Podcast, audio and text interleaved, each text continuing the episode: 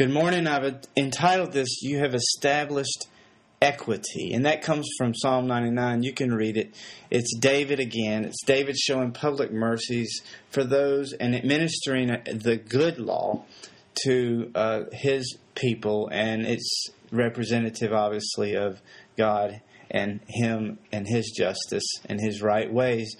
Um, but I love the Psalms. They're always about these, you know, low and high place in the valleys and the mountains, and but especially, and here's the point there's always a place in there where they're remembering equality or even handedness. You know, the, there's high mount, there's the mountains there, there's the valleys, but then there's always the mercy. There's always the remembering of what was done good, which my wife says, as, a, as an engineer or a studied engineer, um, that the past is a predictor of the future. And so we see that in the psalm time and time again this remembering of an even handedness, steadiness of God.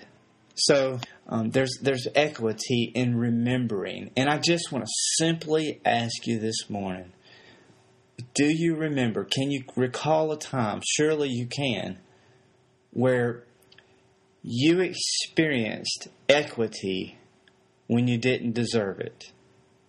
And really, that's all I want to ask. I mean, you were in a wandering experience in life. You weren't sure where you were headed. You, there were enemies, naysayers. There were people that said, you know, that didn't understand what was going on. You didn't understand what was going on. But you had this, but you knew you had to get through. You had to keep going. And when you got through it, you realized that someone was being just and right in your life.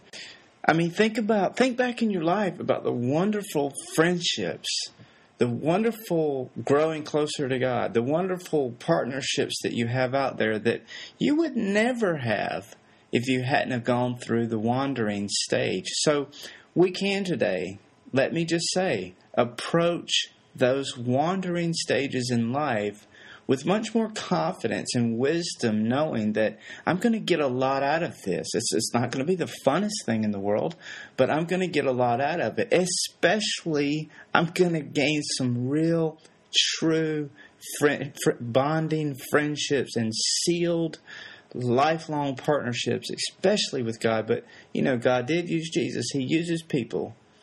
And I just hope that you can look back today and say, you know what, I'm going to lean more toward equality and less toward inequality because I myself was given equity. It was established in my life when I didn't deserve it.